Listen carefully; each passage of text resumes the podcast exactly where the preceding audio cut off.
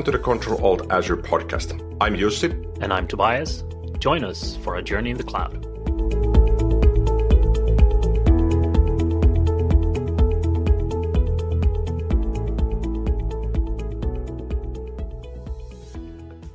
Hello there, and welcome back to another episode of Control Alt Azure. My name is Tobias, and I'm back again with Jussi Roine. What's up? Hey, Tobias. All is good. It's 2021 now and I am back from Lapland. And, and when we left Lapland, we had a lot of snow there. Then I landed in Helsinki, and we got a lot of snow in Helsinki as well. So it's not that much different now at home either. But perhaps more importantly, 30 seconds uh, before we started recording this episode, I got a text message, and I get those on my phone, and then my watch, uh, my smartwatch shows those messages for me. That the nearby post package pickup location that we have here, they have my package now with my long awaited Synology NAS that I did order about two months ago. So once we're done with this recording, I will go and pick that up and start tinkering. okay, we, we need to talk at two times the speed in this episode so you can go pick up the, the new gadgets. exactly, because time is of essence when you get new gadgets and you need to learn how, how to build those and, and tweak everything. And once once it's set up, and it's running underneath your table, you kind of forget that you have it, but you're still happy that you got it. Yeah. cool. So, how about for you? Uh, so, for me, I'm enjoying my final days of uh, parental leave. And I've been off now for about three weeks. This is my final week, and then I'm back in business next week. So, it's going to be fun to jump into the various projects and, and challenges of the cloud again. Also, lately, I've been dealing a bit with cryptocurrencies and they've had a huge upswing and i've done that for many years but it's not for investment or trading as much as looking at various kind of trading platforms and see what these different blockchains can offer and how they can help society and businesses to form a better world. So perhaps that's fodder for, for different ep- episodes uh, that we can record all together because i really see the the benefits coming into fruit, fruition with a lot of the different aspects of blockchain where you have like no central authority. You have like the contracts being agreed upon by all parties of the entire network.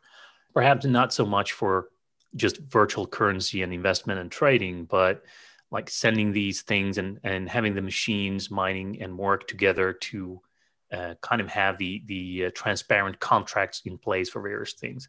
So you can have like a, a, public ledger of whatever happened has been publicly logged in this ledger, and you cannot modify it. That is the truth. Uh, so there's a, a, lot of interesting ideas. So maybe we can do an episode later on blockchain technology in general, not specific for a currency, not specific for Azure blockchain stuff, but like the ideas behind blockchain. And I have some interesting people that can come on board and talk about that. That sounds interesting. And I'm not often, but perhaps on a weekly basis, I am checking the valuation, the price of a single Bitcoin and I have no idea what it is today, but it's probably a lot of money. So perhaps so, so la- one... last week, last week it was uh, forty-one thousand dollars for one mm-hmm. coin, and today is thirty-four thousand. So it dropped ten thousand, uh, or uh, uh, six thousand. But this is how it goes: a couple of days, a couple of thousand dollars, whatever.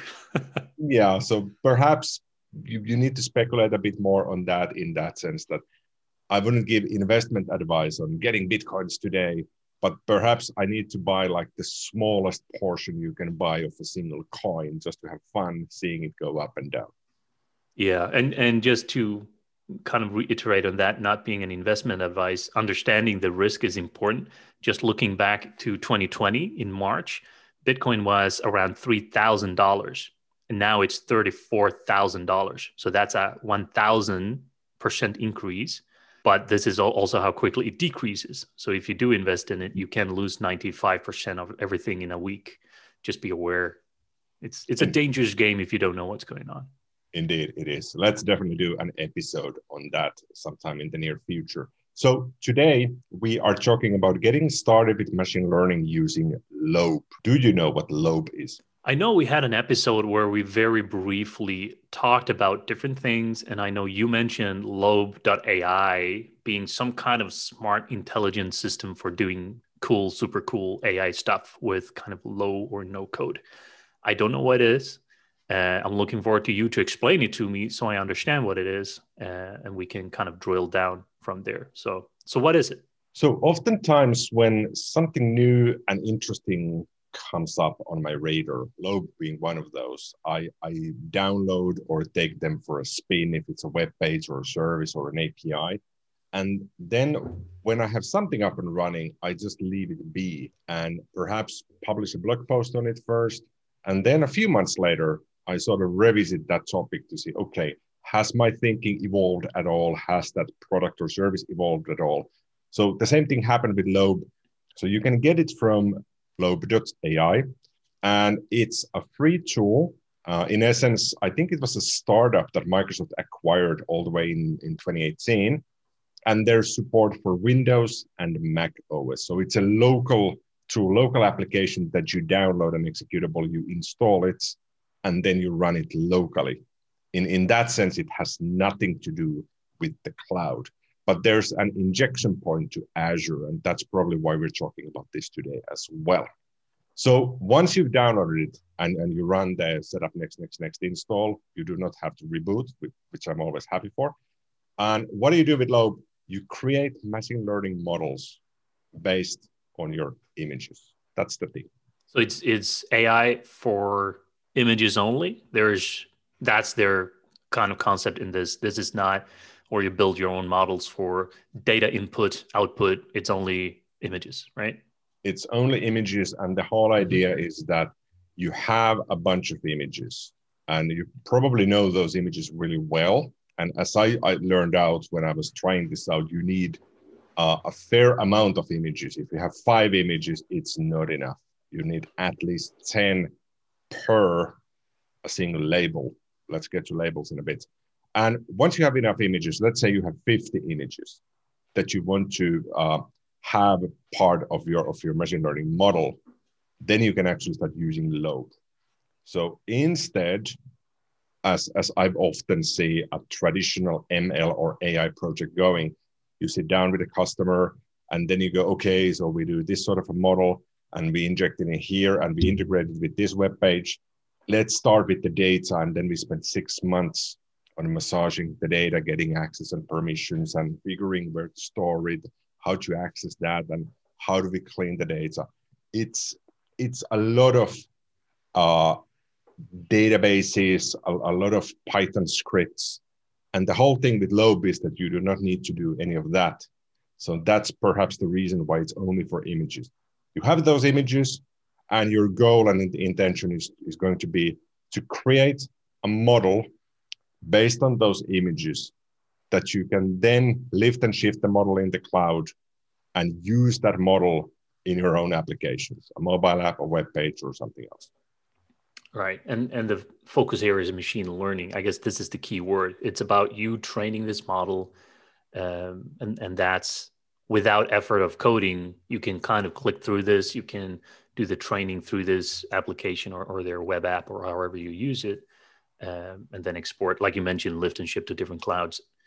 And I, I, guess this is the strength because it's I've played around with machine learning and different types of AI technologies, and oftentimes it's pretty complex to get started with. And once you get a hold of it and understand it, it can you know you can kind of ease into it. But listening to what you just said here and taking a look at their website, it feels like this is a super cool way to start with machine learning because you don't have to know the technical details. You just upload your images and then you categorize them, do whatever, you, do a couple of clicks, and then start training, right?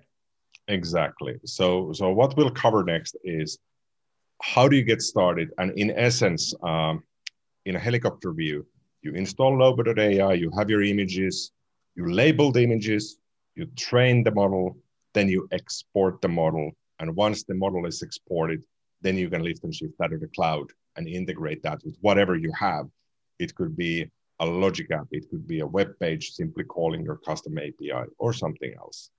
So to get started, as I mentioned already, you install Lobe. So HTTPS lobe.ai, you click on download, it gives you the setup, next, next, next, finish. You're done. It takes about 25 seconds to get started. But then you need the data. And, and what I did is uh, I went to my photo gallery. So I use an Android phone. So all of my photos are in Google Photos.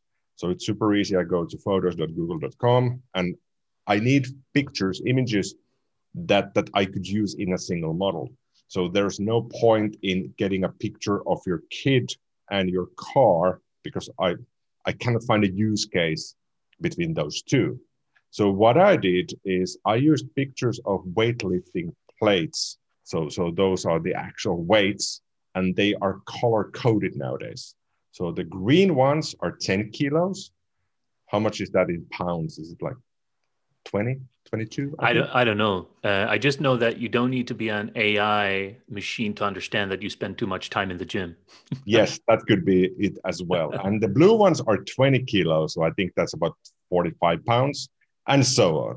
So I have numerous pictures of those plates, and the intention is not to go to the gym and take pictures of the plates and people looking at you weirdly.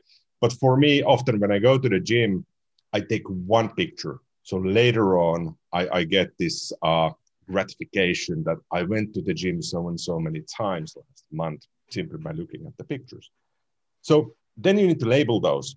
So I had 10 pictures of the green ones, the green plates, 10 kilo ones. And I had 10 of the blue ones and 10 of the red ones. The red ones are 25 kilos, so 50, 55 pounds, 60 maybe. And you add those pictures in Lobe, you simply drag and drop them. It's, it's fairly fast. So it adds them in a gallery within the application. And then you click through each one of those and label them. So one could perhaps think that this is like metadata, but it's more of a label and you can only apply one label per picture. So you cannot have a picture that has a green and a blue one, and you cannot have two labels in that one picture. So that's why I had to sort of modify those a bit because I would often have a picture with one green and one blue one. And, and I wanted to be sure that a picture only has one of those, not two, because then, then it, it becomes fairly confusing. So now I have 30 pictures, 10 green, 10 blue, 10 red ones. And I click to each one of them and I, I label them as blue plate, red plate, green plate, and so on. And that's it. All you have to now do is click on train. There's a button for train, and it goes through all of those pictures, picks up the labels, analyzes the pictures, and creates your machine learning model simply by doing this. That's pretty pretty slick. And I like this idea of just labeling. And in this case, it's about pictures. So whatever your use case is for recognizing and categorizing pictures, you throw them in there. Maybe you have a thousand pictures and you just label them. Well, just label them. Might take some time to do the initial labeling if you have a lot of pictures. And then you just start the training and the machine will ask you, how correct am I? Am I on the right track? And then you, I guess with Lobe AI, I never tried it, but I guess this is the same as most machine learning that when you do the training, it's going to say, I think this is a red plate. And if it's not, you can correct it until it's it's not. And then it kind of learns. And this is where the machine learning bit comes in, where it learns that, oh, I made a mistake, then change the algorithm. This is the outcome now. And you kind of make it better. And I like that there's no complexity here because a lot of the time when I watch a presentation or a video or someone talk about learning ma- machine learning or, or ramping up an AI technologies and, and, machine learning and algorithms and what algorithm do you need to choose in order to make the best prediction of the outcome of these images and whatever. It's super confusing, right? Especially for me who doesn't work with that on a daily basis. This, what you just explained, seems like anyone can actually just log into the website, upload pictures, and get going. Exactly. I, I feel like Lobe is the power apps of machine learning in that sense that you, you do not need to be a data scientist. You do not need to be a developer because there's no place where you can put code in. You have the images, you label them, you train that model. And once you're done with, with the training, and for reference, 30 pictures, three different labels on my AMD 3900X uh, CPU. It took about 10 seconds for 30 pictures. And this was with the old version. So this was in November when I did it first, November 2020. But in December 2020, there was an update to Lobe. So it also supports GPU. It doesn't just use your CPU now. So for me, the initial 30 pictures with three labels, uh, they were 93% correct. So it identified seven incorrectly.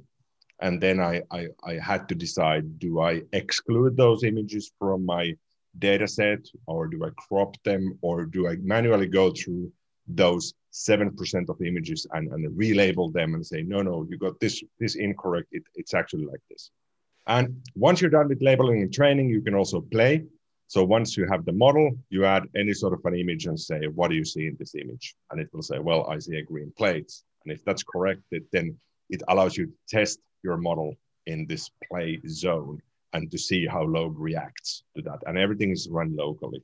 Nothing, nothing is needed beyond installing Lobe. And the beauty, as I said already, is you do not need to have this never-ending Excel file or do complex SQL queries or have access to Azure Data Lake or any, any of that. You more or less just need the images. And the more images you have, the more time you're going to spend on labeling those in order to understand if the model works. So what happens then? Then you need to export it as an API. And this, this gets slightly more complex. So there's a local API, it's just a REST, REST endpoint.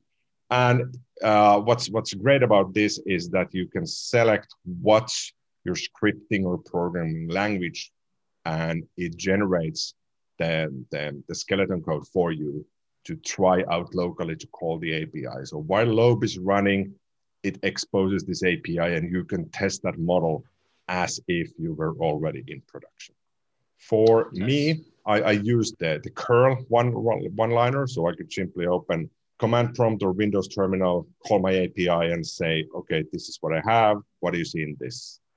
And the other option, and this is where it actually gets slightly more complex, is that you can export the API or, or the, the model as an API as TensorFlow or TensorFlow Lite. I understand that Lite is for mobile apps and TensorFlow is for everything else. And here it simply says, well, let me save you, let, let me export this binary file with the model in your local directory. And then you're on your own. Now you have to figure out how do I get the model to be hosted in Azure? Is it going to be on Docker or a virtual machine, or is there some sort of a PaaS service? And I found some guidance on this. I did not have time to go through this yet, but I already had people reach out to me and say, hey, this looks really good based on my blog post but how do we actually deploy this? So that's the thing I will work on next. Cool. Uh, I never actually used TensorFlow. I've I've seen it. I've played around with it, but never actually used it in production or for any large scale projects. But just learning from from this episode, when you talk about Lobe AI, I see use cases for things that I do in my line of business, for some of the products that we build, that this could actually be interesting for us to leverage in our products because of the APIs, then we can also export the models and kind of plug them into our code so we can actually run machine learning on the images that we have and need to process based on no code machine learning. And that would actually greatly help the productivity of building some of the things that I have in mind because we don't need to invest in machine learning expertise. We don't need to ramp up on AI. If, like in my use case, I need to classify, categorize complex images. This might be a way to do that, and then have them running in the cloud uh, when I've exported them. So that's a it's a great tip. I really like the the concept here of Lobe AI. I never tried it, but I will try it because I think this is a very low bar entry point to machine learning. So very very cool to get started with. It, it certainly is. And uh, so, as I said in the show notes, we'll add a couple of Microsoft docs on how to train and deploy TensorFlow models in the cloud. There's a little bit of Python involved, and I'm, I'm looking if there's an approach that I could simply use to say, here's the model, spin up a Docker container, let's say in Azure Container Instances, use this model and just expose the API back to me.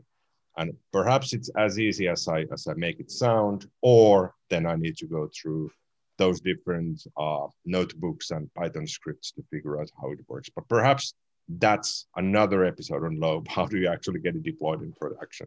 Um, and I mentioned the December update. So this was in December 2020.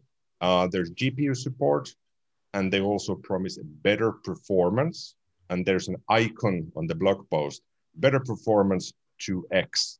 So perhaps if it took 10 seconds, now it takes only five seconds.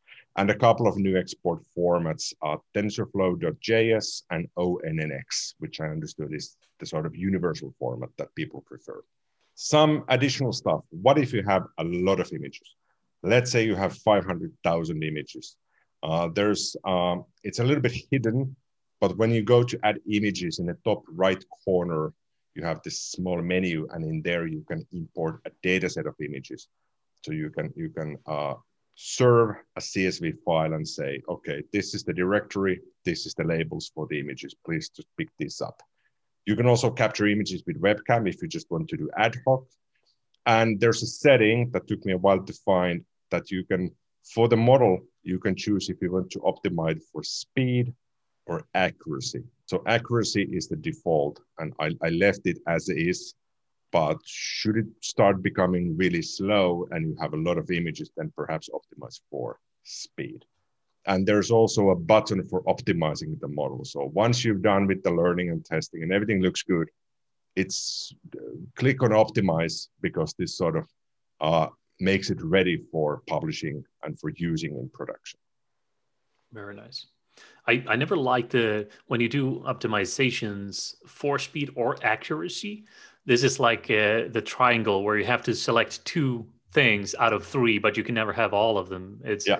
obviously I want it to be quick, but I also want it to be accurate because what what does it? What's the point of having a machine learning model that is not accurate, but it's very quick? But it's very quick of doing inaccurate things versus something that does things very accurate but is slow. So yeah, find find a balance or just use a bigger machine to run. Exactly. And uh, for pricing, it's free. There, there's no cost involved.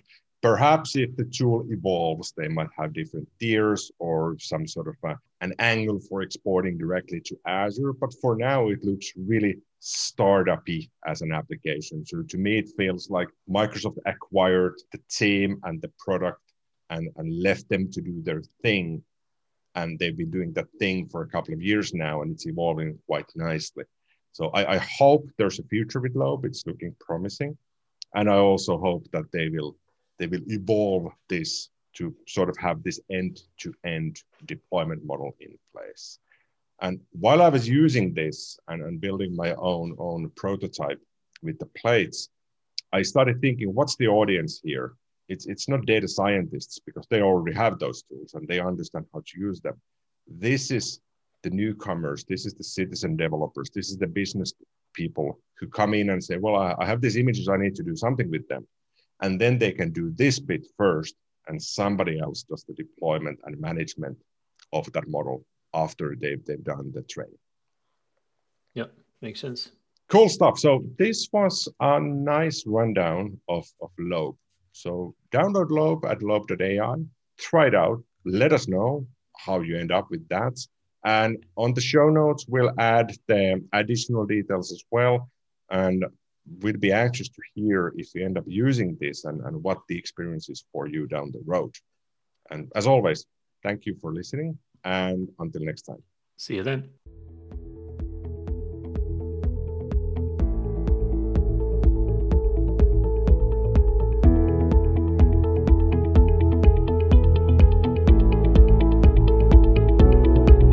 Thank you for tuning in to the Control Alt Azure podcast. Find out more and read the show notes on controlaltazure.com. Stay tuned.